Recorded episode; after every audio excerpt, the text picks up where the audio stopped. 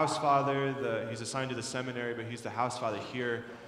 So he lives with 12 seminarians uh, across our parking lot there, and um, I've been trying to guilt him in for quite some time to come join me for Mass, and he finally relented and accepted today. So uh, it's great to have him here with us. Uh, just one brief encouragement about the ACA, the Archbishop's Catholic Appeal. Of course, you have your brochures in the pews there. Uh, next weekend is the second collection. Feel free to take it home, pray with it. Uh, there's different ways to divide up our tithe, tithe meaning 10% that we give. Uh, the Archbishop suggests that we give 2% to the ACA. That's what I personally do. Uh, maybe you could do the same, right? We don't always give to maybe Annunciation Heights or uh, pro life ministries in the diocese, but when we give to the ACA, it's distributed amongst um, those different apostolates and parishes and, and, schools and whatnot in the archdiocese that need your support. So, uh, possibly 2%, but the encouragement to take that home and be generous next week in our second collection. Today, uh, in our gospel, right, we hear from uh, Luke's gospel, from the road to Emmaus, a very powerful gospel. And just uh, one brief note about it uh, it's one of my favorite gospels. The road to Emmaus is a very Eucharistic gospel. We're in the heart of the Eucharistic revival right now, uh, so I won't preach about the Eucharist today. That will be coming uh, in the next year when we really launch the parish phase of the Eucharistic revival. But this gospel is so powerful with regards to the Eucharist. Just a few days, uh, or I should say, the day of, this is Easter Sunday, uh, it's the Mass. We're meant to see this as the Mass. First, we have uh, the liturgy of the Word. Jesus comes and he reveals himself in the readings, in the scriptures. And then he stays with them a little bit longer. And then you have, he takes the bread, he gives thanks, he breaks it, and then they see him where? In the breaking of the bread. It's Eucharistic, it's the Mass. And it's such a powerful reading, I encourage you maybe to pray with it, to meditate on it. How is this related to the Mass? When I was in college seminary, I loved, uh, we went to college seminary in Minnesota, and I loved to take uh, some of the other guys home who weren't from Denver uh, because, right, Denver's the best diocese and the best place ever. Uh, and so, uh, after one of the years, I think my first or second year, uh, May, we get through the school year, and I invite two guys out to come to Colorado.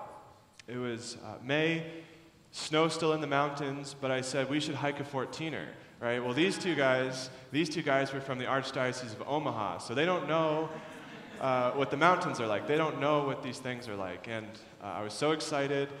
I was uh, first beginning um, kind of leading trips. I hadn't had a lot of success leading trips, or a lot of experience, I should say. Uh, I'd been on plenty backpacking trips, I'd been on plenty 14ers, but I was never the guide, I was never the leader. And so I just kind of trusted, oh yeah, things will, will always go to plan, right?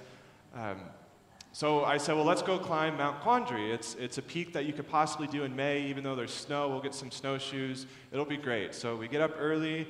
Uh, you know, we start before the sun is up, it's dark, get to the parking lot, and we put on uh, you know, our boots, our, our snowshoes, and we just start walking.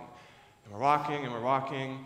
And I just, I, I keep thinking to myself, we are not climbing any elevation right now. Uh, and we should, right, any 14er, you start hiking up pretty quickly. The sun finally comes out, and I look up and I realize we are way over here, and the peak that we need to be on is way over there. So we had gone the wrong way, right?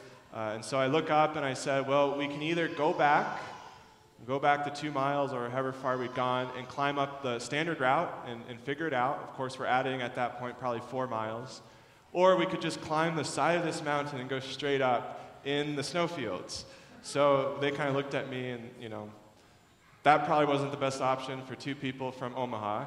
Uh, and so I said, well, there's also a third option. We could just go get some beer and burgers in town. So uh, that's, of course, what we wound up doing. Um, right, so this image uh, have you ever been off course? Have you ever gone the wrong way? A pilot friend of mine was, was telling me whenever you're in a plane and you just, you're just one degree off course from your, your launch, just one degree off course, over the course of 60 miles, you'll be one mile from your destination. Just one degree off course. So, pilots, right, who are flying hundreds, maybe even thousands of miles, if you're just one degree off course, you're going to be hundreds of miles from your destination. Where are we going? Where are we going? What is our destination? I use this image because our road to Emmaus is very fascinating. They're going to Emmaus, obviously, but where are they coming from? Right, this is Easter Sunday. That very day, the two of them, this is a married couple, were going to a village named Emmaus, about seven miles from Jerusalem. See, Luke's gospel is all about Jerusalem. It's the climax, it's everything that happens. In fact, in Luke chapter 9, just a few chapters before, uh, Luke gives us this climax. It's, it's the turning point of his gospel. Everything happens in Nazareth up to this point. In Galilee, Jesus performs these miracles. Uh, this is right before uh, right after the uh, transfiguration. The transfiguration happens, Jesus goes up the high mountain, and this is what Luke tells us next. When the days drew near for him to be received up, he set his face to go to Jerusalem. Jesus sets his face towards Jerusalem. Everything becomes about Jerusalem. And then the very last chapter, Luke 24, this married couple. They were in Jerusalem for all these events. They saw the crucifixion, the burial, the death. They probably heard maybe even about the Last Supper and these different things. And then they run away. They run away, they walk away from Jerusalem. And Jesus encounters them. Why are you looking sad? Why are you downcast? Where are you going? And they say, Have you not heard of the things that happened? What things? Jesus, in his kind of naivete, in a sense, what things? And they said to him concerning Jesus of Nazareth how he was a mighty prophet, how he did all these different things, how he performed these miracles, how he was crucified and died. And then they say this but we had hoped that he was the one to redeem Israel. We had hoped. That's past tense. That means they're no longer hoping. We had hoped that he'd be the one to redeem Israel, but we don't know if he is anymore. They've crucified him. And despite that, certainly we've heard this testimony that some of those who were with us, some of these women went to the tomb and found that he was not there. But we don't believe that, which is why we're walking away. This is always has meant to be an image for us in many ways. Maybe we who doubt at times, we who struggle to believe in the church, we who struggle to believe in you at times, Jesus. So we walk away. Maybe we, uh, we take a step away from Jesus. We're not heading towards Jerusalem, we walk against him, we walk away from him. Brothers and sisters, just very reverently, have we been there? Are we there now? Are you walking closer to Jesus or are you walking away from him? Despite the fact that they are walking away, Jesus still chooses to encounter them. What was lost has been found. Jesus leaves the 99 to go after that one lost sheep.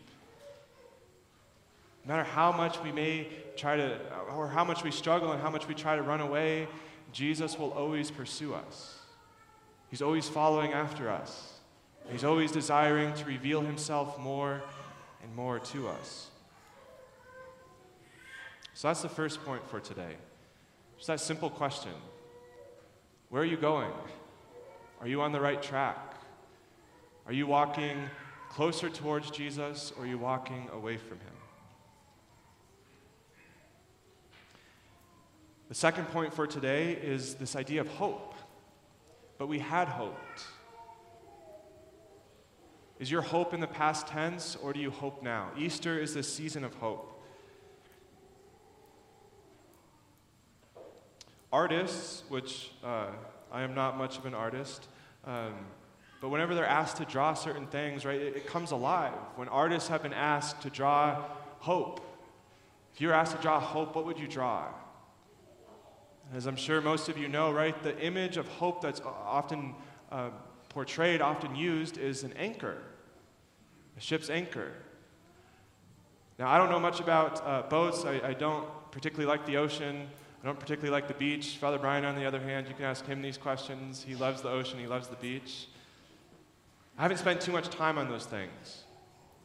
But I do know, right, when you're sailing, when you need to get to a destination and then you need to, to park your boat somewhere or put it in a place, you drop that anchor. That even despite the waves that may come, that, that boat that might rock with the waves, it's still not going to go far because it's anchored down into the earth.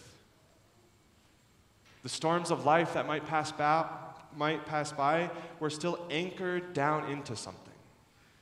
That's the image of Christian hope. And no matter what happens, no matter what uh, kind of going against us, we're anchored into something. Where is your hope? I think one of the best ways to explain hope is maybe to think about what hope is not. The two extremes of hope. The first one would be despair. Lord, I don't know if I can believe this. I don't know that you're actually raised from the dead. I don't know, just like this married couple. I used to hope, but I no longer have hope. Maybe when I was a child, I used to hope in you, that things would get better, but now that I'm an adult, I don't see things getting better. I struggle. I mean, despite my, my begging, despite my prayers, I don't find things getting better. And so I fall into despair. God, you can't help me with this. I've struggled with the same sins over and over again, and I despair. I lose hope. Despair is not Christian hope. The opposite of despair is presumption. That I just presume that everything is going to be okay. That despite my sins, it's okay. God will, will forgive me tomorrow in confession. And so I commit the same, sins over and over again because I know I can just hop on over to the priest in confession and everything's going to be okay. Certainly, there's a good in the sense of, like, yes, I, I trust in God's mercy, but if it's not rooted in authentic reality and authentic Christian hope, I just assume God will forever forgive me. It actually causes me to be more lazy, to sin more, because I just presume that everything will happen, everything will be okay, that He will forgive me. Presumption is not true, authentic hope. True, authentic hope is like that anchor rooted in Jesus Christ. You see, hope is that desire within us that desires a good, the greatest good who is God. And oftentimes, hope has this idea that it's hard, it's arduous, it's difficult. And if we're honest, God is very difficult to obtain. But Christian hope roots us in to say, God, I desire you. You're hard to obtain. I desire to obtain heaven. I desire to, to go to heaven. But I need you. I need help. I need help in my sins. I need help in my life. I need help so I don't walk away from you, that I might walk all the more closer to you. So, brothers and sisters, as we turn towards the Eucharist, towards the Lord today, he is our hope. Jesus, we surrender our trust in you today. We hope in you. And we ask that through this hope, you might draw us ever closer to yourself, that we would walk all the more closer to you, not away from you. And as we hope in this Eucharistic miracle that's about to happen, in Jesus, we ask that we might encounter you and see you in the breaking of the bread.